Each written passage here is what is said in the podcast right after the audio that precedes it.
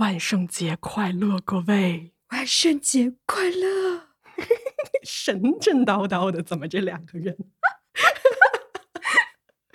哎呀，正好我们黑猫对吧？今天更新的周一就碰到了万圣节这个节日，今天要上班了，可不可怕呀？哎呀，大家毛骨悚然。惊喜！哎呀，惊喜！哎，惊吓！我这个手里面吧，其实攒了很多听众们的这个投稿啊，其中呢有很大一部分是他们的一些灵异的体验。于是呢，我决定在今天给大家播放几个啊投稿的灵异小故事。嗯，哎，播放之前我们要说一句啊，我们没有任何宣传迷信的意思，而且我本人 我本人是一个坚信世界上没有鬼的人。所谓的这种呃灵异体验，其实我觉得更多的是个人的一些主观的感受吧，嗯，就分享给大家一些个人的故事嘛，是吧？嗯，大家看这个草莓睁着眼说瞎话，对吧？相信没有鬼，但是他非常的怕鬼，这是我人生的最大的矛盾点。是是是，来来啊，呃，给大家播放第一个小故事，这是一个微信的这个名字叫做烦心事儿，发生在我和我朋友身上的真实的灵异事件。因为我和我朋友都是剧本杀狂热爱好者，所以经常会在深夜留到很晚，在剧本杀店去研究剧本。然后呢，熟悉剧本杀的朋友都会知道，某些恐怖剧本杀里面会带有真实的招魂仪式，会导致剧本在开的过程中，包括开完之后会产生灵异事件。那天晚上，我还是和我的朋友一样，嗯，在晚上留在剧本杀店研究剧本嘛。半夜肚子饿了，就想去吧台那里拿些吃的填饱肚子。然后在这个店里面的吧台附近摆了一个纸人，是为了营造恐怖氛围。但是它距离我们所在的房间又很远，所以当我和我朋友推开门看见他的时候，真的是吓了一跳，因为不知道他是怎么过来的。明明他之前不在这儿的。然后因为整个店里的走廊很黑，没有开灯，只有是呃外边的路灯透过店门隐隐约约的透进来，所以我们就借着那一点点光，然后就发现。纸人身上不知道什么时候多了一个黑影，那个黑影好像也看见我们了，一下子就弹开了，是那种贴着我们的脸过去带了一阵风的那种弹开，把我和我朋友吓得直接就回房间了。第二天我们就去问老板这是怎么回事啊？老板就说开剧本杀店嘛，肯定最开始会定风水，但是他在开一个恐怖剧本的时候，剧本中有一个养小鬼的招魂仪式，他把自己头发剪了烧了进去。从而导致店里的风水被破坏了，才会有这些事情。我朋友就很害怕，去找他爷爷求了一块玉，放在店里面，想要保平安。但是第二天这块玉就不见了，然后怎么找都找不到。我们再见到这块玉的时候，是某一天在厕所的一个小特别不就是不起眼的小角落发现了它，发现这个玉已经碎的不成样子了，然后就特别害怕。我。因为我不是店里的员工，所以我就不在店里面待着了。但是我朋友是员工，所以他需要继续看店。剧本杀店是在是是分两层的，然后卫生间是在二楼。我朋友跟我讲，有天晚上他上完卫生间下楼，就感觉到有人在盯着他，因为人被盯着肯定会有反应嘛，会有感觉，他就。挺胆大的，他回头了，他发现卫生间的门后面探出了一个类似于人形的黑影，就是那种好像还能看到他眼眶那种黑黢黢的黑影在盯着他，直勾勾的盯着。我朋友就发毛了，但是他又不能让那个东西觉得他看见他了，所以他只能装作若无其事的转身下楼回房间。就从此之后，我再也不敢打恐怖剧本杀了，就是很害怕。我朋友干了一阵子，也不在那个店继续工作了，就是反正对我们两个人造成了挺大的心理阴影吧。就现在讲起来，我还是会整个人直冒冷汗的害怕。有没有被吓到？草莓没有，真的吗？你玩过剧本杀吗？我呃，在剧本杀兴起了之后，我就没有在国内住过。嗯，你知道大家怎么样形容剧本杀吗？嗯，你说，就是白天上班开会，然后晚上呢又找了一个地方，大家聚在一起。把那个文件打开，这么厚一沓的文件，然后翻翻文件，然后开会，再开四小时。啊，这么久的时间，他们有的从六点玩到凌晨三四点的，嗯，那种人多的本子，因为每个人他要陈述自己的不同的那个身份，然后要玩几轮，然后有个 DM，哎，是叫 DM 吗？就是有个主持人去推剧情，如果没有那个主持人的话，他们剧情可能有的时候要要走很久很久，就相当于晚上要开一个。巨长的会，哎，听起来好好玩啊！好想回去玩啊！对，我觉得蛮适合你玩的，但是我不行，我肯定是，我肯定到第三个小时我就应该就快睡着了。睡着了可还行？哎，你知道吗？大家就是有一天草莓突然失踪了半天，就是我跟找他联系工作什么的也找不到人。然后呢，我就躺在那儿躺在那儿看书的时候。突然有这个手机啊，微信就狂闪，然后就是草莓打了那种整个刷屏的那种啊啊啊，然后五百个感叹号什么的。我说你怎么了？他说我刚才去玩了一个什么恐怖密室，然后好像就是吓得不行，是吧？你跟大家说说。对，就是我真的我已经很久很久没有被吓成这个样子了。嗯就是是我朋友跟我说，他说啊。呃，我们那个周末去玩一个密室吧，然后是那种带 NPC 的，呃，微恐密室。我说我不玩那种带 NPC 的，我怕那种 NPC 吓我嘛。嗯，然后他说没事儿，是微恐，一点都不可怕，而且结局还很温情呢。然后我想，好吧，那 反正很久也没有这，是哪个朋友？不知道已经被我拉黑了。然后，然后我就想，哎呀，反正好久也没见了嘛，就跟他们就是玩一玩也可以。好，然后呢，就很后悔。因为我进去一个半小时，那个那个密室也就一个半小时，我一个半小时里面一个半小时都在尖叫，就是从头尖叫到从进去那一刻，因为它就是漆黑的，嗯，然后因为我真的我不知道为什么，我第一次感觉到我真的是很怕黑，你第一次知道这事儿吗？对他那个那个灯一黑我就开始叫，然后就扒住我的朋友，然后像那种树懒一样扣在他们的身上。扒住长沙话出来了。里面你知道吗？里面有一个有一个那个叫什么白猴子的一个那角色吧，他就是嗯我到出来我都不知道他长什么样子，因为我不敢睁眼看他，嗯 他就是专门出来吓人的。就每一次他出现的时候，那个灯光就会狂闪，然后他就会去怼脸，你知道吗？就怼脸吓你。嗯，然后呢，他们要看到我是那个整个团队里面最害怕的那个人，他们就专门来吓我，啊专挑你这种来吓对我那一下真的是，然后就感觉他扑过来，然后我还摸到了他那个身上的毛，我的我就真的是那个嗷一嗓子，哎，就是 我就会揪住它的毛，说你过来呀，你过来，我就揪它，你知道吗？哎，我进去之前那个密室的人也是这么想，就是让我们签了那个协议，说不准殴打嗯 NPC。就是为我这种人准备的，我就会反抗。真的，是签了协议，我就啊，有这么恐怖吗？不是微恐吗？我进去的时候还这么想，嗯这还不是最恐怖的。有一个环节是我们必须每一个人站在房间的，就是不同的角落，你知道吗？就是我如果害怕的时候，我抓住一个人，我还能够保平安。就至少我觉得有一个人在边上，我没有那么怕。还有我在每个不同的角落，我说啊，然后站到角落里面之后，然后那个带路的人说：“你站那里不要动啊。”然后说：“鬼才不动呢。”然后那个灯一灭，灯一灭，我就跑了，我就？扒在我那个那个朋友身上，然后这因为我知道那个地方他肯定要灭灯，然后出来个什么东西吓你的，然后我扒住了那个我朋友。这个时候后面就那个哎，你是男性朋友还是女性朋友？女性女性女性朋友女性朋友 男性，我不是那个时候已经不管性别了，我跟你说是个人就可以，我就整个人扒住他了之后，把他扒到地上坐下了，就是那种你给人薅地上了。薅在地上，整个人缠住了，你知道吗？然后嗯就听到后面那个那个就是异变的僵尸在嘶吼，嗯我就一边喊：“你走开，你不要吓我，你不要吓我。你越叫他越”兴奋。对，，是，哎呀，他就贴着我喊，我说：“这个声音怎么离我越来越近？你不要吓我！” 啊，真的，那个当时那一刻就是灵魂升天了。嗯，我能理解你为什么给我发了大概五百条微信的感觉了，就是你已经不行了。我出来就整个人就是就是感觉我的七魂六魄少了一些。是是是是是，大家听到草莓激情分享了 他微恐密室的勾起了我的，勾起了我恐怖的回忆，真的是对，本期节目时长又可以水十分钟。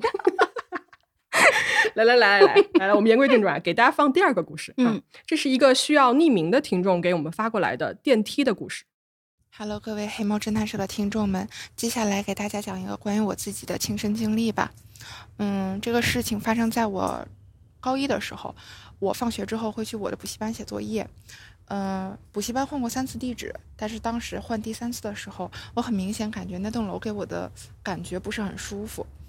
其实楼也并不高，一共就三层，补习班也就在三楼。但是很奇怪的一点是，二楼从来没有开放过，电梯也无法按亮二楼的按钮，安全通道也紧紧锁着二楼的入口。有一次我感觉到很好奇，我就去问我的老师，他说下面之前是一家从事计算机行业的公司，不过不知道是什么原因突然不租了，连租款也没有还清，人就跑了。有一天，我和我一个很好的男性朋友写完作业准备回家，大概是晚上十点半，我们两个进入电梯。我当时记得很清楚，他还在很气愤地和我吐槽他的班主任，而我就在旁边安静地听着。但是突然间，电梯里的灯闪了一下，我当时觉得三楼嘛，也没有什么大不了的。但是当我看到二楼的按钮亮起来的时候，我有点慌了。我心想，不会电梯门打开了吧？结果电梯门还真就打开了，而且一直不关上。我傻站在原地一分多钟才缓过神来，害怕电梯突然坠落，所以就跑出了电梯。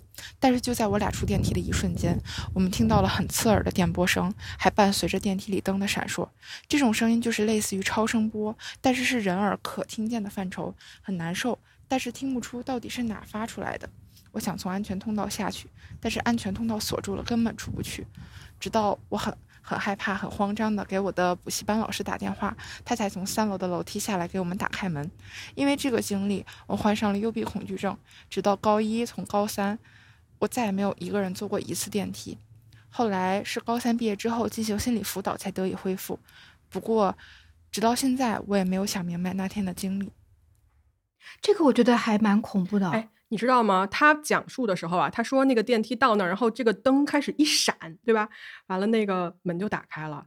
哎，我跟你说，我开个脑洞，我真的觉得就是你看过《怪奇物语》吗？就感觉他们那个 电梯门打开以后，他们就到了那个 upside down，你知道吗？就是另外一个世界。然后外面外面就开始飘那个雪花什么样的东西。对我旁边就有个 eleven，然后就开始流鼻血。我就我听到一故事，我想说，哇，好想去探险啊！而且，哎，我经历过类似的事情，而且是在医院里面。那在医院的电梯里面？对对对，大家知道医院的那个电梯其实特别宽嘛，因为是要推那个急救的床进去的。然后我应该是从楼上，我想去一楼，我就坐电梯下来。结果呢，那个电梯呃一楼就没有停，我不知道它为什么没有停，它就往下往下走了。我知道医院的那个地下是太平间嘛，嗯，所以当时往下降的时候，我就有一点疑惑，我想说啊，怎么回事啊？结果他就在那个负二就这样停了。然后你知道电梯停稳到它那个门打开，可能会有大概一两秒的那个时间嘛。然后那一两秒，我那个血液就开始凝固，你知道吗？门打开之后，因为我一个人在电梯里面，门打开之后，外面就是就黑的，就一片黑暗，就我也看不清有什么。嗯，但是确实有一点瘆人。可是你知道我这个人吧，就是比较愣，你知道吗？我就是在那儿想说，哎呀，有完没完？然后我就开始一边翻白眼，我就在那儿骂骂脏话，我就把那个电梯赶快就给它摁上了。摁上以后，我又点了个一，他就给我送回去了，送回一层了。你之前点了负二吗？我没有点负二啊，他自己去的负二。对，但我的理解就是这个电梯可能出了什么毛病。嗯嗯。我理解也是，因为我不觉得是闹鬼。对，嗯，他那个事情其实我觉得也有可能是电梯出了问题。我们家电梯经常出电这就是跑到负二去了，也有可能是我经常忘记按一，它就直接到第二、第三，那赖谁呀？这是。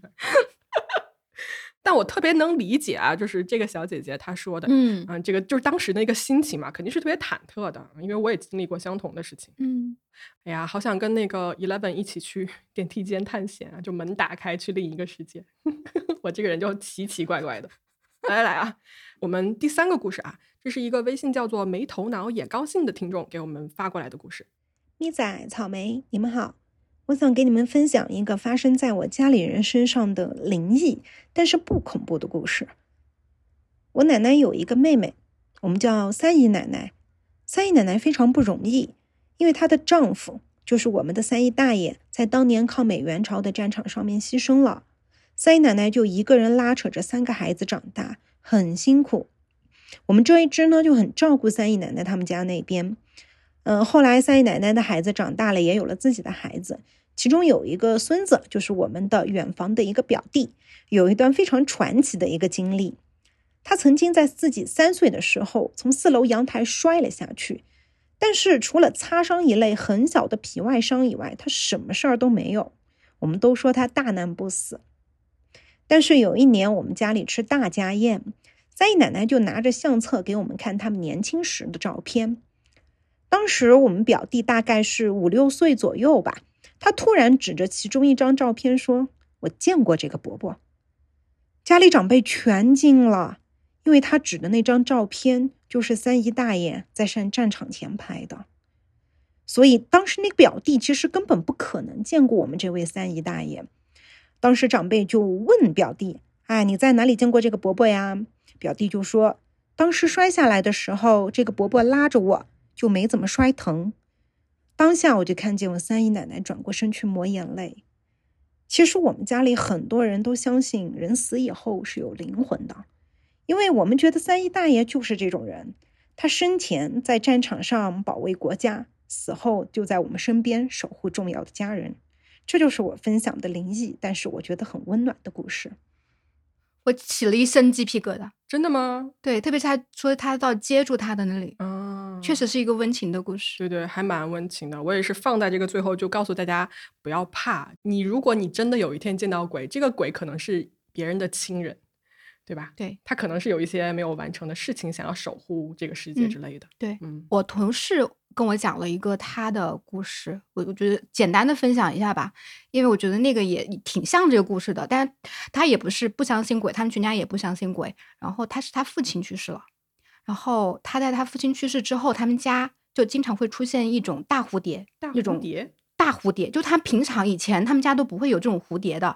你想一想，你在你在家里面吃饭的时候，你家会飘进来蝴蝶吗？就是如果就算你开着窗户啊，一般来说这种城市里面都不会有蝴蝶的嘛。嗯但他们家就是有的时候就会莫名其妙会出现蝴蝶，特别是他父亲去世之后，然后他们家就是后来就形成了习惯，就说那个如果家里进来了蝴蝶的话，就说啊，可能是爸爸又回来了。啊，嗯，就是我觉得也是一种寄托吧，就是他也不信，他对不信这种东西的，但是他就觉得每次有蝴蝶来的时候，他好像可以跟那个人去打招呼。嗯，哎呀，突然说到这儿有点感动，是怎么回事？嗯，不是鬼故事吗？哎呀，行行行，那三个故事呢，就给大家播放到这儿，嗯好吧？啊、我们这个节目呢，毕竟还是一个真实罪案故事，我们还是要讲一个真实的罪案的。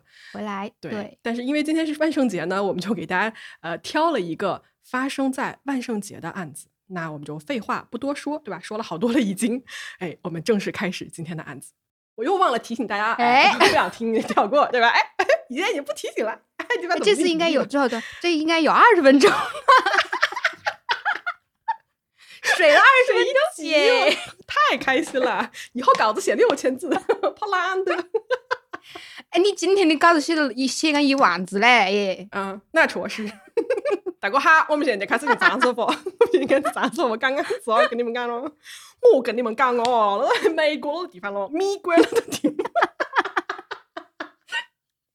你在哎，疯我果然疯了，你知道！吗？今天就是疯了，今天不正常了、啊！来来来来来啊！哎，收。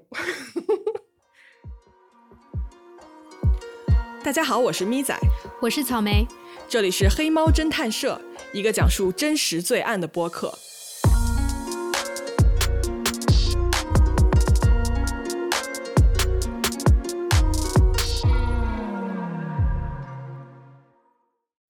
时间呢，我们来到二零一四年的十月，地点呢是美国密歇根州的东南部，有一个叫做 French Town 的这么一个地方。跟我们之前讲的很多案子一样啊，这个地方呢也是一个小镇，嗯，它的人口呢大概是两万人左右。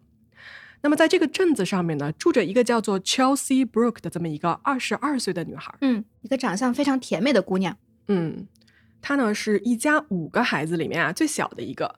那么他家里呢比他大的四个孩子都已经搬出去了，就只剩下他呀还暂时跟父母住在一起。呃，Chelsea 的爸妈呢也非常喜欢这个全家最小的女儿，一家人呢相处的是和乐融融的。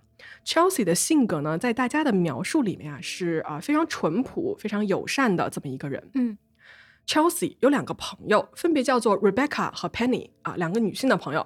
前者呢是 Chelsea 应该是在餐厅打工的一个同事，后者这个 Penny 啊，她比 Chelsea 应该是大十岁左右，她已经是一个四个女儿的妈妈了哦。嗯，这三个人关系非常好，经常呢一块儿出去聚会啊、游玩什么的都在一起。嗯，好，那在那一年的夏天呢，这几个姐妹啊就在一起聊聊什么呢？当地有一个一年一度的狂欢盛事，这是什么呀？这就是十月底的那个万圣节派对。嗯，就是那种要 cos 成各种各样的人去参加 party 的那种。对，没错。哎，我们平常在很多这个电影里面也看到啊，万圣节在那边是一个非常盛大的节日嘛。啊，除了这种孩子们成群结队拿着这种小布袋子呀、小桶子，对吧？家家户户的去要糖吃。嗯其实呢，成年人也有很多人以这个节日的名义啊，就打扮成不同的角色，然后去狂欢啊、开派对之类的。是，而在这个 French Town 这个小镇上呢，万圣节是一个一年一度的大的社交活动。当地啊有一个人，这个人叫做 Michael Williams，大家就管这个人叫做 Big Mike。他呢每年啊在他们家自家的一个农场里面，其实是他妈妈的这么一个农场里面，举行一场非常盛大的万圣节狂欢派对。这个盛大是有多大呢？嗯，他会在这个派对上邀请七百到八百个人，而且呢，因为他本人啊，就 Big Mike 这个人，他是一个重金属的摇滚乐迷，所以呢，他还会请大概八支重金属的摇滚乐队来现场演出。就你知道这个程度，我基本上觉得呀，就已经不是什么派对了，就可以称之为一个小型音乐节了。那确实好是可本地的。嗯，大家就是猜一下草莓主在长沙我在说什么啊？好，而当地的这个年轻人呢，也会在这一天啊，就穿上这个万圣节的服装，来到 Big Mike 组织的这么一个盛大的派对里面来一起喝酒狂欢。那我们今天这个主人公啊，Chelsea，他也不例外。这个样子的这种节日庆典啊，他肯定是不会错过的。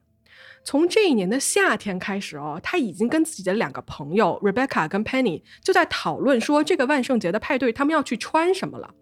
三个人都决定打扮成这个蝙蝠侠里面的反派角色。Chelsea 呢选择的是一个呃漫画里面的一个女性的反派角色，叫做 Poison Ivy，中文是毒藤女。嗯，我看了一下，是一个蛮性感迷人的这么一个角色啊。而 Chelsea 她自己也是非常兴奋的啊，她从很久之前呢就开始准备她那天要穿的衣服了。那你想啊，既然是这种 ivy 嘛，常春藤是吧？啊，它应该是一件，你想象一下，它应该是一件由绿色的一片一片叶子拼起来的衣服，还是什么的？所以这个衣服是非常费手工的。我看了一眼哦，它最后完工之后在派对上穿的那个衣服非常好看，而且呢，为了与这个漫画里面的形象相符合啊，平时是一头金发的 Chelsea 还戴上了一头暗红色的假发。整个造型呢，可以说一看就是确实花费了很多心思的，然后也非常的好看。嗯，还有鞋子啊、妆容啊，反正从上到下一整套就非常的完美的。对，没错。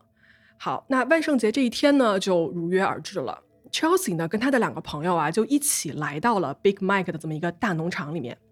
几个乐队呢轮番上去演出，然后整个场地里面啊全是人，人挤人，大家在一起呢都玩得很开心。每一个人啊都穿着这种稀奇古怪的着装，都纷纷去扮演着心目中最喜欢或者是最想表现的一个角色。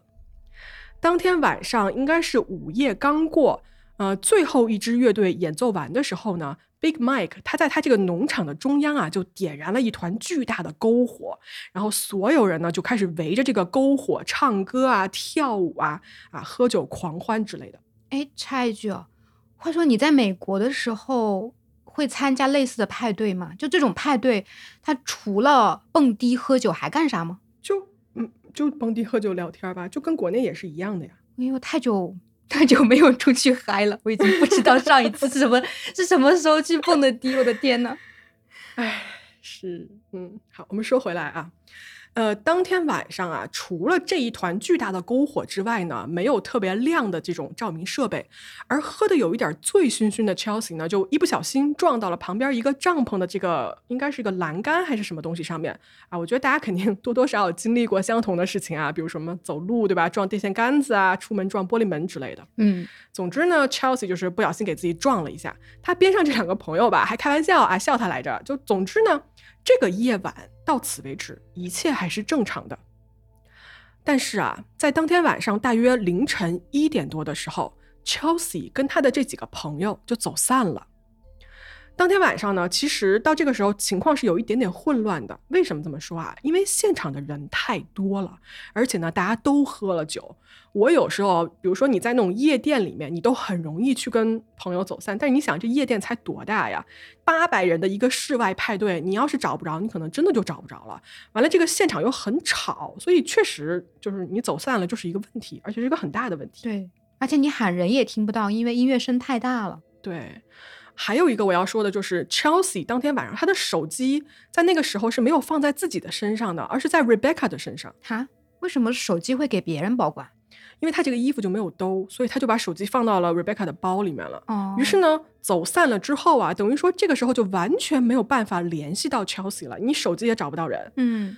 那这个时候怎么办呢？这另外两个朋友 Rebecca 跟 Penny 呢，在找了一阵儿没有找到之后，就想说，哎，是不是有可能 Chelsea 跟其他的邻居或者是认识的人什么就直接走了，直接回家了。于是呢，他俩就没有再多想，或者是去多寻找，就直接开车也回了自己的家。啊，我要说一句啊，Chelsea 他是没有驾照的，所以他也没有车。他要离开这个派对是必须要驱车离开的。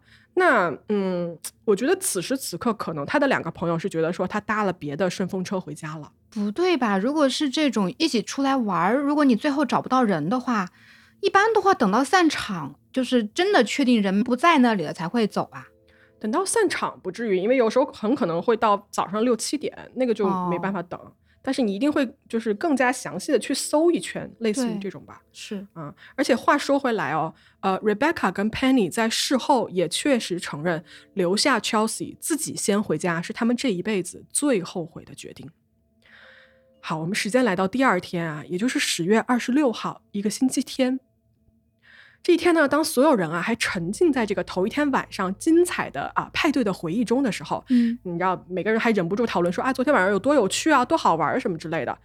Chelsea 的这个 Rebecca 的朋友呢，一早上就去给 Chelsea 的妈妈联系说，哎，你女儿的手机在我这儿，你等她起来以后记得找我来拿，因为她到这个时候还是觉得 Chelsea 昨晚上是最后是安全到家了的。嗯嗯。但是并没有。其实啊，从昨天深夜开始，Chelsea 的家人呢就有一点着急，并且呢已经开始找人了。Chelsea 的姐姐在 Facebook 上面给 Rebecca 发了一条信息，说：“哎，就这么晚了啊，Chelsea 还没有回家，就问他说你知不知道他去哪儿了？”结果呢，第二天醒来的 Rebecca 才看到这一条消息，他就立刻回复说：“哎，会不会是在朋友家呀？或者是昨天晚上喝太多了，这会还没起啊？要不你们就等等的。”就事情进行到这儿呢，这些朋友还没有往最坏的方向去想这件事情。然而时间又过了一天，到了周一的时候，Chelsea 仍然是杳无音信。众人就开始着急了，呃，Chelsea 的家人就开始联系各种各样他们可以想象得到的联系人，比如说朋友啊，包括这个派对的主办人 Big Mike 等等的。但是呢，没有任何人知道 Chelsea 究竟去了哪里，所以最后呢，他的家人就选择了报警。警方介入之后啊，当然第一个要找的地方就是这个派对的举办地 Big Mike 他们家这个农场了。其实呢，不等警方来，Chelsea 的家人啊就已经先到了一步，他就直接过去敲他们家门，说：“哎，我女儿不见了，我能不能到你这个场地里面来找一找？”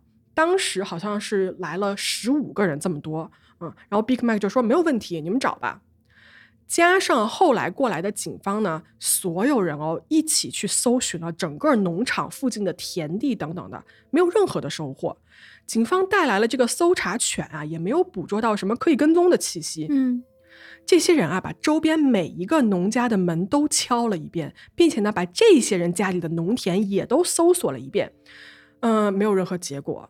他们这个搜寻范围是这样子的：以 Big Mac 家为中心，先是以这个八公里为半径寻找，随后呢扩大到十六公里，甚至扩大到了三十二公里，但是什么都没有找到。但当天的派对那么多人都没有人看到什么或者目击到什么吗？哎，事情就到这儿来了嘛。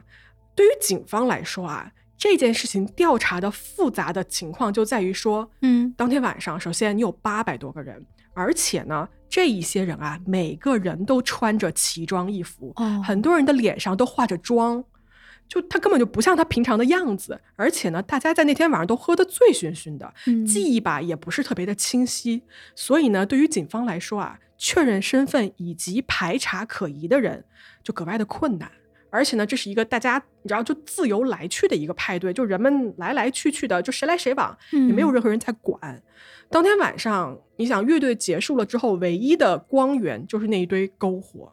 但是你想，农田那么大，旁边的这个黑暗里面啊，几乎都是你不知道那边在发生什么事情的。是的，警方呢就通过 Big Mike 就拿到了一些当晚参加派对的人的名单啊，开始了一个一个的摸排，并且呢，与此同时啊，警方也跟 Chelsea 的那两个朋友嘛就聊了聊。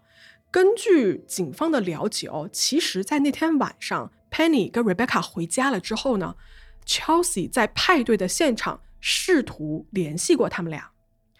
Chelsea 应该是借了一个别人的手机，然后给 Penny 打了一个电话，说：“Penny，你能不能开车来接我回家？”嗯，但是呢，这个时候啊，Penny 在电话那头就说：“他说抱歉，我这会儿真的喝的太多了，然后我也是刚到家，我醉成这个样子呢，我非常不适合开车，所以呢，他就拒绝了 Chelsea 的要求。”啊，有一说一啊，如果是朋友的话，你帮他打个车也好，对不对？他也没有手机，你就这么认着他不管，我真的觉得是实在有一点太不负责任了。是啊，而且，哎，那个时候是二零一几年，二零一四年有网约车了吧？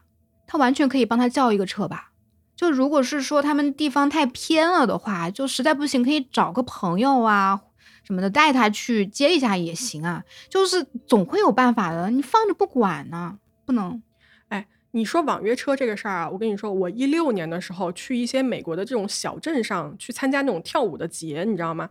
嗯，那个时候小镇里才刚刚开通 Uber 哦和 Lyft，嗯嗯，就没准儿当年一四年他们这种小镇上还真就没有这种网约车啊。但是呢，你要是想打电话叫一个传统的这种出租车是可以做到的。对呀，是啊。所以我觉得你确实你说的是很有道理的。嗯呃，然后啊，根据警方的。了解吧，当天晚上在现场人有人看到了 Chelsea，看到他干什么呢？他在这个篝火旁边就哭，你知道吗？就他当时非常的无助，然后他也不认识身边的任何人，就很而且也很冷嘛，整个人就是一个很不知所措的这么一个状态。嗯，好，那么在 Chelsea 失踪过后的几天呢，有一个女人啊打电话联系了警方，说当天晚上呢，她儿子可能看到了一些非常重要的细节。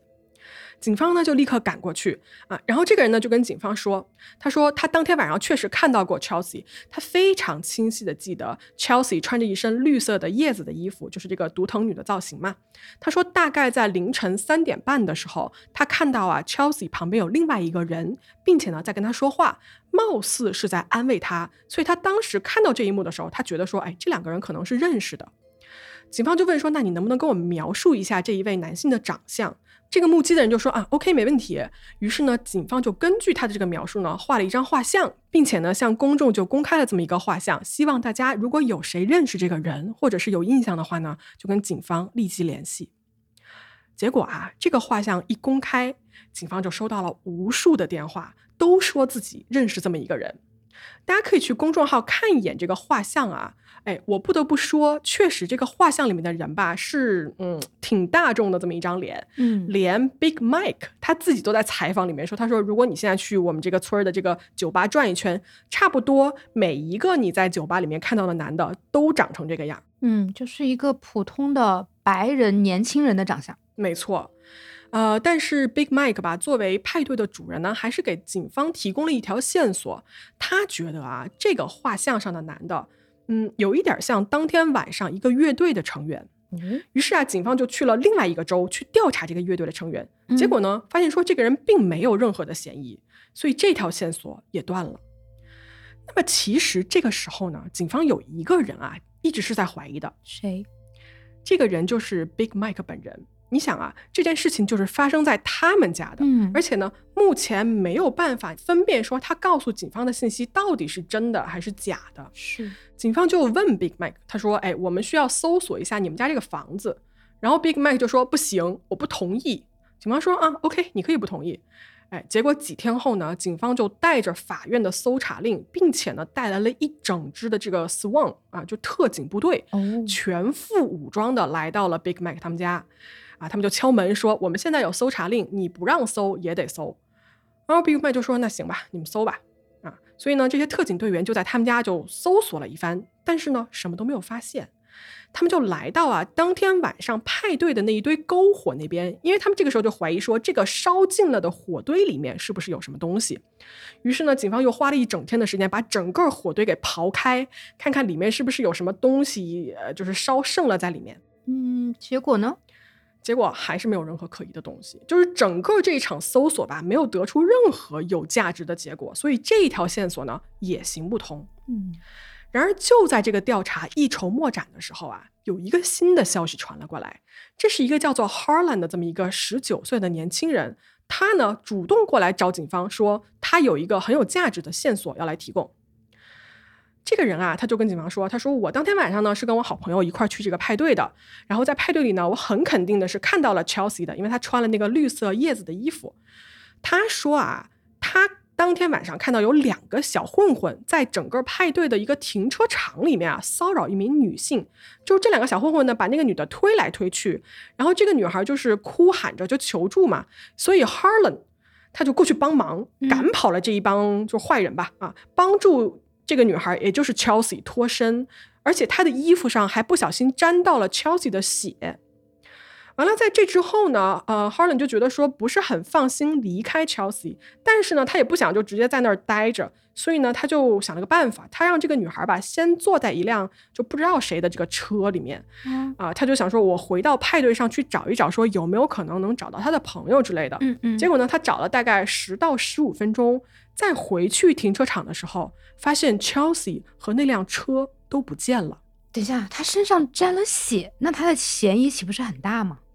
嗯，是这样，你记得吧？Chelsea 其实他不是撞过鼻子吗？可能他是鼻子有一点出血的。哦，但是警方没有没有说这个细节。警方听到这就问他说：“哎，你的衣服上是沾过他的血是吗？”然后这个 Harlan 就想了一下，他说：“啊，对，应该是这个左边肩膀的位置，就没有多大，就可能一两滴左右。”嗯，然后警方就说：“那你当天晚上的衣服能给我看看吗？”这男的就说：“哎呀，我这个衣服回家之后吧，我女朋友就帮我洗了。”他就问警方说：“这个洗完的衣服还可以验出 DNA 吗？”警方说：“啊，洗完了就没有办法了。”说到这儿啊，警察就觉得说这个 Harlan 有点奇怪，他们呢就开始怀疑说这个人是不是当天晚上对 Chelsea 做过一些什么，而不仅仅是出手帮他那么简单。于是呢，警方就在这个审讯中啊，就开始加压，他就一直问这个 Harlan，就说：“你说吧，你是不是跟他的失踪有关系？你是不是伤害了他啊？比如说，你是不是强奸了他？你是不是杀了他？”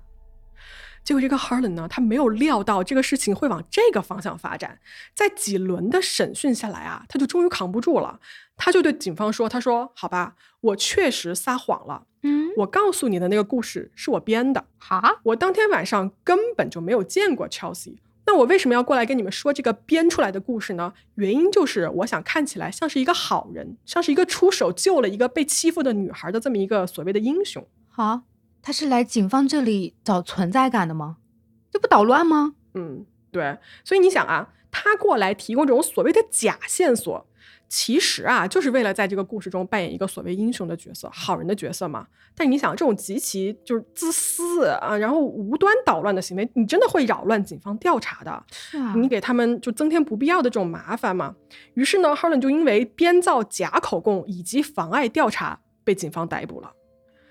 时间呢，就从这件事情之后呢，就往后再推了两个月。在这期间呢，Chelsea 还是没有任何的消息。圣诞节过去了，新年也过去了，Chelsea 的家人啊，从来就没有停止寻找他。他们甚至怀疑哦，就是 Chelsea 是不是被人绑架了，然后去了类似于这种人口贩卖之类的这种。黑暗勾当里面，家人甚至啊来到了当地以及周边城市一些性工作者聚集的区域去发传单，不停的找人。然后呢，他们还提供了悬赏，就说如果你有任何关于 Chelsea 的消息，奖金啊是从最开始的是五千美金，最后是上升到了一万七千美金。我觉得对于一个家庭来说也是蛮多的了。对，是好。在新年假期过去的第一周啊，就有一个女人来警察局报警，说她的前男友跟她承认，在派对的当晚杀死了 Chelsea。这个女人啊，叫做 Carrie。她说呢，是她的前男友告诉她的。当天晚上呢，这个前男友跟 Chelsea 一起离开了派对，然后呢，杀了 Chelsea，并且抛尸在当地的一个墓地的附近。Carrie 就跟警方求助啊，他说：“你看，我这个前男友是有暴力倾向的，他曾经用刀抵着我的脖子，就跟我说说这把刀啊，我还杀过 Chelsea，你怕不怕？你们赶快去抓住这个男的，就是他在外面一天，对于公众安全啊，就是一种威胁。”嗯于是呢，警方自然就是马不停蹄的找来了这个 Carrie 的前男友。但是呢，进了审讯室之后啊，这个男的对警方所说的所有事情完全一无所知。他就是哈，什么杀人，就我听都没听过，拜托，就是你们不要听 Carrie 在那边胡言乱语，好吧？他是跟我分手了，想报复我。结果你知道吗？就是警察也是满头问号，他们就再一次找回了 Carrie。经过了一个长时间的询问之后啊，Carrie 就承认说说好吧，以上的事情都是我编的，我这个啊前男友从来就没有说过这样的话啊，他也没有杀过 Chelsea。我之所以这么做，就是因为想报复这个男的，谁让他让我伤心，对吧？让我这个生活陷入困境来着，所以我也要这么对他。所以就跟上一个编谎话骗警察的这个人 Harland 一样，嗯，这个 Carrie 也被警察逮捕了。嗯，而整个事情的调查就再一次回到了原点。我不懂哎，他们为什么要撒这种马上就能被拆穿的谎言啊？我也真的不懂，我我不明白为什么要这么做。好，那么在经历了这么两场事件之后呢，这个案子啊，真正有进展呢，是还要再等几个月之后了。呃，那是那一年三月底的一天，警方呢接到了一个电话，这个电话里的人啊说，在他们家的房子的附近发现了一些东西，让警察过来看看。呃，这个打电话报警的人呢，他是这么说的啊，他说每年入春的时候，他都会清理一下这个房子边上的垃圾，嗯而他这个房子所在的位置啊，刚好就是当天晚上派对的一个必经之路。于是他这一天在清理的时候呢，突然发现说，在堆积的这个垃圾里面呢，有一只女士的鞋，是一个皮革质地的坡跟鞋。刚刚开始收拾的时候呢，他其实并没有在意，就随手啊就把这只鞋给扔到垃圾袋儿里面了。嗯呃，那天晚上到家呀，跟丈夫聊天的时候，她就随口说了一句说我在垃圾堆里面看到一只鞋，结果是她的丈夫先警觉起来，因为你知道，就是 Chelsea 失踪这个事情在整个小镇上是人尽皆知的，所以丈夫就问说，哎，你说有没有可能这一只鞋是 Chelsea 的？嗯于是两个人呢就报警了。警察啊找到了这只鞋，并且呢拍摄了这个鞋子的照片，发给了 Chelsea 的家人。而他的家人呢就立刻确定了说，这就是 Chelsea 失踪当晚所穿的鞋子。那么在案发的五个月后，Chelsea 的一只鞋在距离这个派对三公里之外的地方被人找到了，而这是他失踪后出现的唯一线索。啊，那鞋子上会不会有什么 DNA 啊，或者是其他的线索？鞋子上是没有其他的线索了。不过啊，这个别的线索是在同一时间是冒了出来的。嗯在这个三月二十九号这一天啊，有一堆人呢，他们是在当地的一个废弃的工业区，想捡一些这种就是废金属什么的去卖钱。而就是在这一堆垃圾里面啊，这些人就看到了一个东西，这是一条绿色叶子的一个布料吧，都已经看不出来是衣服了。哦并且呢，旁边还有一个深红色的假发。当时呢，就他们其中有一个人啊，就把这个东西捡起来了，就说：“哎，这不是那个漫画里面那个独藤女的造型的衣服吗？”大家也都看了一眼，但是就没有在意，就把这个东西呢就扔到地上，就继续去找他们想找这些废金属了。大概在这个事情发生的一周之后哦，他们其中有一个叫做 Eric 的人才犹犹豫豫的报了警。这个 Eric 啊，他就是当时发现的那个衣服和假发，并且是他拿起来看了看的那个人。嗯嗯他跟警方说啊，当时看见之后呢，其实他心里是有一点点就是忐忑的，有点印象的，因为 Chelsea 失踪这件事情他肯定知道嘛，而且他失踪的衣服大家心里都是有印象的。但是为什么他耽搁了一个星期才来报警呢？是因为他觉得啊，当天他摸过了这件衣服，所以呢，这件衣服上是不是有他的 DNA 在上面？啊那么这么一来，如果他报警的话，他自己会不会成为一个嫌疑犯呢？所以他就决定说，那我多一事儿不如少一事儿，我就干脆假装这件事情没有发生过。在一周后啊，Eric 跟他这个姐姐吃饭的时候，就跟他姐姐说了这件事情。结果呢，对方一听就说：“那你当然要报警了，你开什么玩笑啊？你不报警，我也要报警，好吧？”于是这么一来呢，Eric 就终于跟警方取得了联系，说明了这个事情的经过。但是你要看啊，Eric 他本人其实当晚他是没有去过这个派对的，而且呢，他跟警方调查的过程中间，他是答应可以提供他自己的指纹和 DNA 的。好，警方呢根据了这个线索，就找到了那个被遗弃在废弃工业区的这个衣服跟假发嘛。嗯，他们看到这件衣服的时候啊，就有一个很不祥的预感，为什么？因为这件衣服啊，我猜啊，应该是一个类似于这种连体的裙子之类的，嗯在它的裆部是被人暴力撕开的。啊，警方就把这些证据呢就送到了实验室，希望呢可以找到进一步的证据。而就在这些东西在实验室被检验的时候，Chelsea 被找到了。怎么回事呢？在当年的四月二十四号这一天啊，就是距离 Big Mike 农场大概十一公里远的这么一个地方，有一个男的呀，他在那儿就是建房子。嗯他的这个卡车呢，在这个建筑工地上倒车的时候啊，就不小心陷到了一块非常潮湿的这个土里面、泥里面。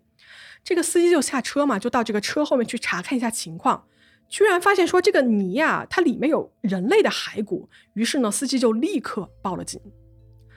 警方赶到现场之后啊，发现尸体是被埋在土里面的，上面呢还放了一些什么树枝啊、枯叶啊之类的东西，看上去呢就是有人刻意要去隐藏这个痕迹的样子。嗯而在这一具尸体的不远处的土里面啊，还发现了一片人造的绿色的叶子，跟 Chelsea 失踪当晚万圣节的这个装扮上的叶子是一模一样的。警方看到这儿啊，虽然不能百分之百的确定这是他们一直都在寻找的 Chelsea，但是呢，你想，其实差不多也能猜到了。是于是呢，他们就立刻通知了 Chelsea 的家人，说有可能他们的女儿被找到了。而果不其然啊，根据这一具尸体的这个牙齿的记录，确认了身份，就是失踪了半年之久的 Chelsea。所以他是怎么死的呢？嗯，你这么看啊，就是尸体被发现的时候，因为已经过去这么久了嘛，很多表面上的证据已经不复存在了，而且它这个腐烂的程度也很高。就是法医在检查尸体骨骼的时候，发现啊，这个 Chelsea 的面部，就是他的下巴以及他的这个颌骨啊，有非常非常严重的钝器伤。嗯特别呢是在他这个眼眶的周围哦，他这个骨头的受伤程度可以看出来，凶手曾经大力的这种暴力击打他的眼眶，就他的眼睛以及他的面部。嗯，啊然而他的这个身体部分啊，已经腐烂到说没有办法分析说他到底是不是，比如说被勒死的了。所以他的死因呢，法医就判断是呃面部的钝器伤，也就是说他是被人活活打死的。嗯，就是大概率是用重物去击打头部致死。那尸体上还有没有其他的一些线索呢？嗯，有的。呃，这个尸检结果出来了啊，他们在 Chelsea 的身上发现了一个未知男性的 DNA。于是呢，警方立刻把这个 DNA 啊就放到他们的数据库中间去比对，嗯却发现说没有任何关于这个 DNA 的记录。嗯那你想啊，到这儿啊，警方就去采集了之前你记得吧，那个说谎的男的 Harlan，嗯嗯采集了他的 DNA，以及呢在废弃工厂里面发现衣服的那个男的 Eric，这两个人的 DNA 来去跟这个未知的 DNA 来做比对，就发现说这俩人的 DNA 完全不符合，就不是他们。所以到这儿呢，这两个人的嫌疑确实可以说是越来越小了。但是呢，还有一个人的 DNA 啊，警方想比对，这个人就是 Big Mike。但是警方的要求遭到了 Big Mike 的拒绝。他说：“哎，我跟我的律师谈过了，律师告诉我了，我可以不提供 DNA 给你们的。你们要问我原因，我的原因就是我不想我的 DNA 被记录在你们的数据库里面啊，这个理由没有问题吧？”警方呢，确实是没有什么针对 Big Mike 的证据的，所以就没有办法强迫他去提供他自己的 DNA。于是呢，Big Mike 的这个名字吧，就暂时的留在了嫌疑人的名单里面。在 Chelsea 的尸体被找到之后呢，警方把他的尸体还给了他的家人，而他们家呢就给他举办了一个小型的私人的葬礼，把他好好的安葬了下去。嗯但是到这个时候，Chelsea 究竟是怎么死的，凶手又是谁？到这个时间点啊，仍然是没有任何人知道的。好，那我们时间就来到当年的九月份，嗯、发现 Chelsea 尸体的那个人啊，就是那个建筑工地的那个男的，再一次在他们家这个房子的基建现场啊，就发现了另外一只鞋从地下挖出来的。就这只鞋确实是跟之前发生的那只鞋是凑成了一对的，这是属于 Chelsea 的鞋。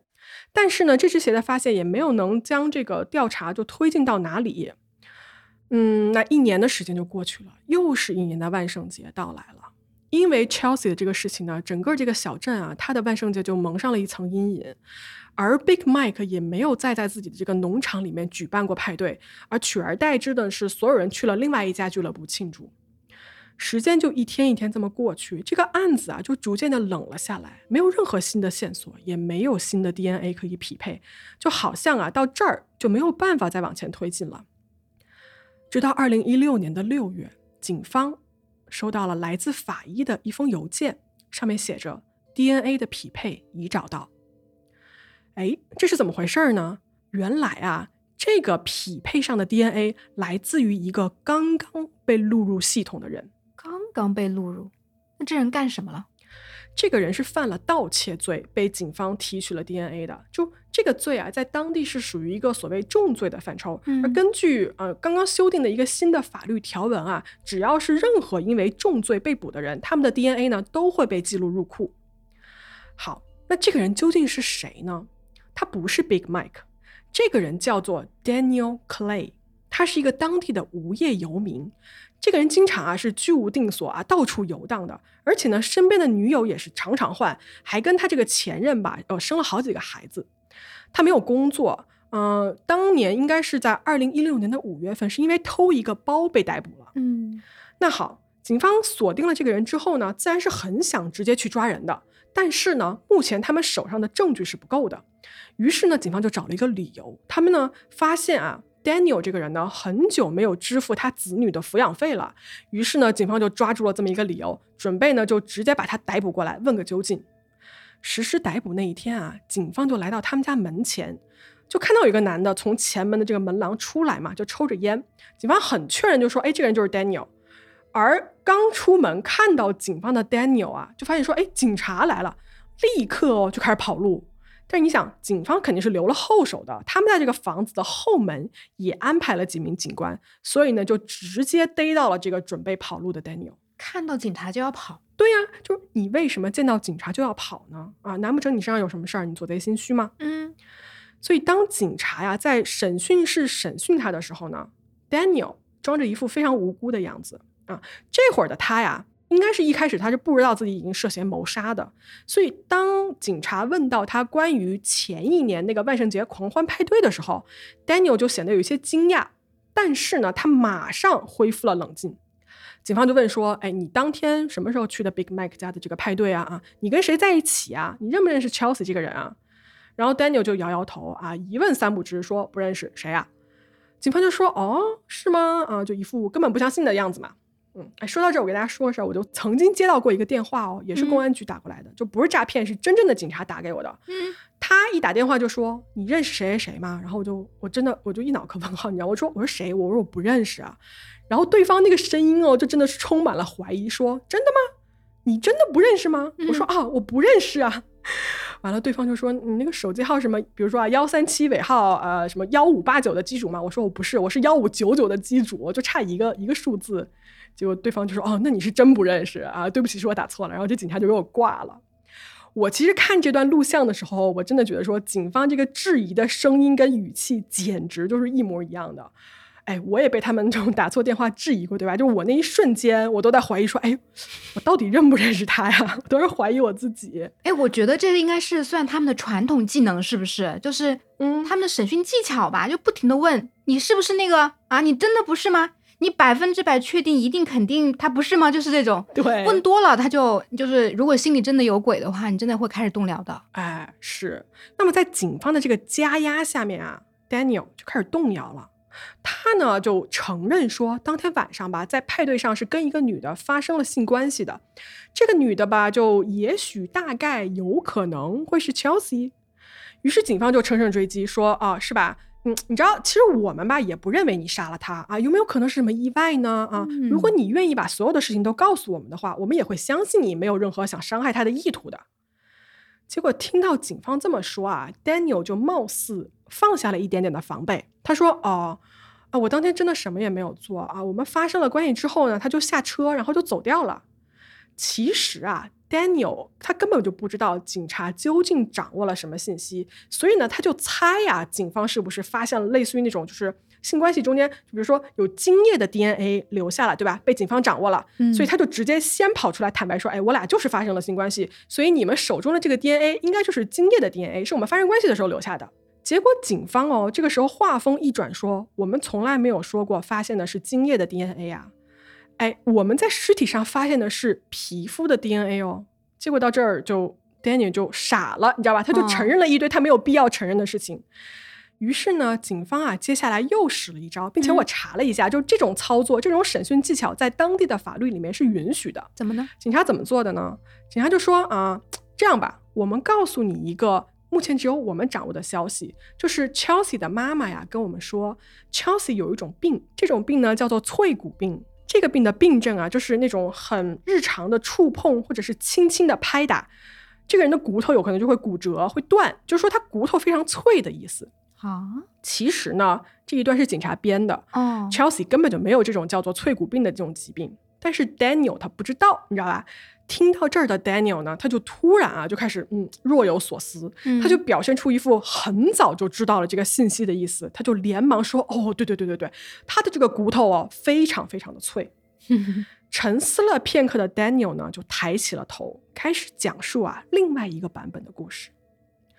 在第二个故事版本里面呢，Daniel 说他是在派对结束之后，在路上看到 Chelsea 的。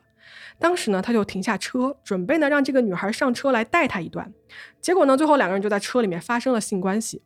Daniel 解释说啊，在发生关系的过程中，对方说让他掐着他的脖子去尝试一种叫做性窒息的行为。Daniel 说那我就照做了。但是没有想到呢，因为对方有脆骨病这么一个原因，所以他轻轻的一掐，对方就死掉了。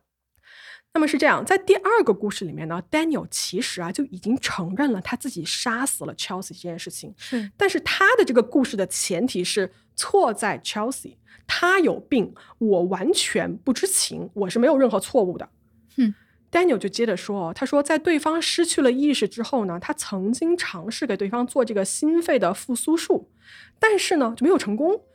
于是呢，他就吓坏了嘛，他就把这具尸体就放在了车的后面。其实他当时不知道这人到底死没死嘛，嗯于是呢，他也没有把 Chelsea 带去医院抢救什么之类的，他就直接把 Chelsea 放在了车子的后面，决定直接去抛尸。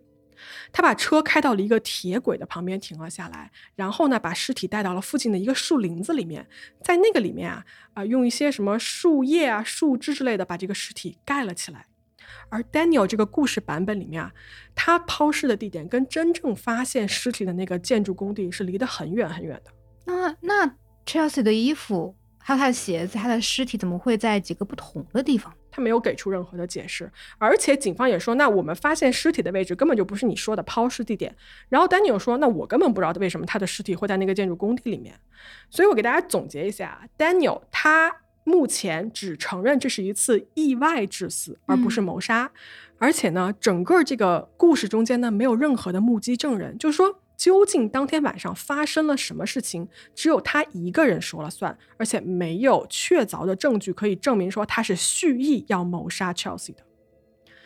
那么好，尽管警方啊用了我们刚才说的一些审讯的技巧，套出了他的话，让 Daniel 承认说自己杀掉了 Chelsea 这么一个事实，但是啊，这件事情难就难在 Daniel 是唯一一个知道那天晚上发生了什么事儿的人，所以呢，他口中的所谓真相就是唯一可以参考的标准。但其实我们大家都知道，Daniel 嘴里的这个真相吧，根本就不是什么真相。比如说啊，他说在车里是 Chelsea 跟他自愿发生性关系的。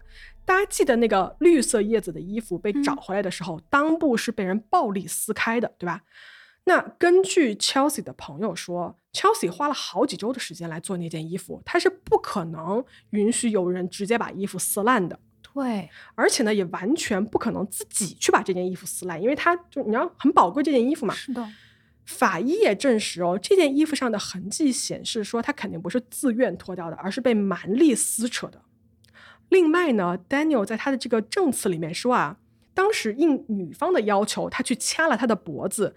那这个时长是多长呢？他说我应该掐了是二十到三十秒，对方就死掉了。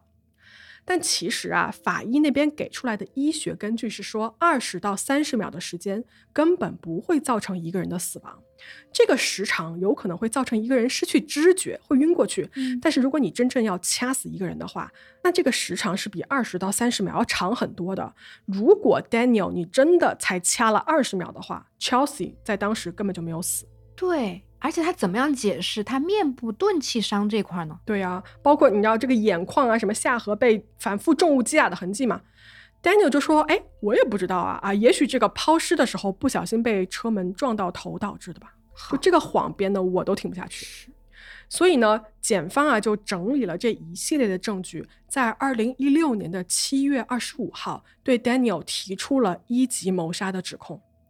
在这个庭审期间啊，法医和刑侦专家呢就轮番上阵，将我们刚才就说的那些跟大家分析的那些，就对着陪审团一个一个的去分析举证。所有的这些证据啊，比如说啊、从这个 Daniel 在审讯中一再修改的口供啊，到嗯 Chelsea 尸体上破碎的这个面部骨骼啊、撕破的衣服、血迹，所有的证据加在一起，就是一个一级谋杀的铁证。对，而 Daniel 这边的这个辩方律师啊，他们是怎么打这个官司的呢？他们坚称说这只是一次所谓可怕的事故，双方呢是在彼此同意的性行为中窒息造成的一个死亡，所以这一切呢只是一个意外。Daniel 啊，当晚就是喝多了，甚至呢第二天他是看新闻才想起自己杀掉了这个女孩的这么一件事情的。我心想说，你看了新闻，然后你想起来自己杀了人，然后你接下来一年之内你也你也不去自首，那还是有很大的问题啊，对吧？对呀，嗯，在二零一七年的五月十六号啊，陪审团得出结论，Daniel 的一级谋杀罪成立，他呢被判终身监禁，不得假释。嗯，在被审判后啊，我想提一句，Chelsea 的妈妈 Linda Brooke 表示说，她原谅了这个杀人凶手，并且呢给了 Daniel 一本圣经，希望他好好做人，重新开始。哦这个案子讲到这儿啊，其实事实的部分就跟大家说的差不多了。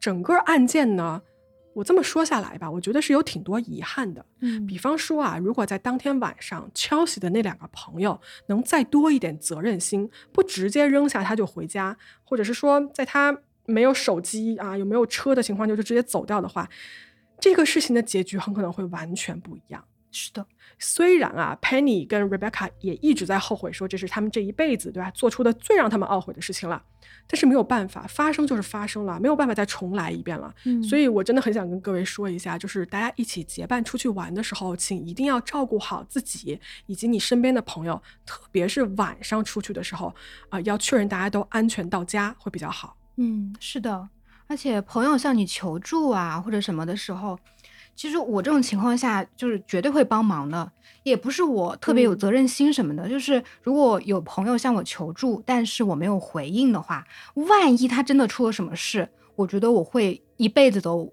不安的。就是嗯有一年有一年愚人节，就是好久以前，我一个朋友他给我发了一条短信啊、那时候短信还是信息我忘了，他说我想死，然后他之后就不回我电话，也不回我那个短信了。啊，然后我之前是知道他好像是有抑郁症的，然后我当时想有点纠结，因为想又是愚人节，他是不是在玩我或者怎么样？但是我当时还是找了，很多人借着愚人节讲真话的，其实对，嗯、也有对是对。然后呢，嗯我就就很担心嘛，那我就跟我朋友叫着我朋友一起去他家看，打开门，他就啊，你们来了哎呀，我就当场他暴菜一顿，气死我了。嗯，但是 如果当天晚上我真的没有过去的话，我就一晚上睡不着觉。我我真的是，所以我某种程度上来说，我是可以理解，就是 Penny 还有 Rebecca 他们之后那种后悔和自责的那种感觉的。是是是，这嗯确实也是，只是想把这一点拎出来，就跟大家说一说，要照顾好就彼此嘛，对吧？嗯身边的朋友之类的是，啊，你是朋友向你求助，你就一定会帮忙，对吧？嗯，啊，你看我最近手头有点紧，我要不要借我个几万块钱？你要没借，你可能会一辈子都良心不不不不，那还好，那还好。什么乱七八糟的。啊，说回来，说回来啊。另外还有一点呢，就是这个案子里面大家也听了嘛，就出现了几个报假警的，就比如说那个想当所谓英雄的 Harlan，、然后想借助这件事情来报复前男友的 Carrie。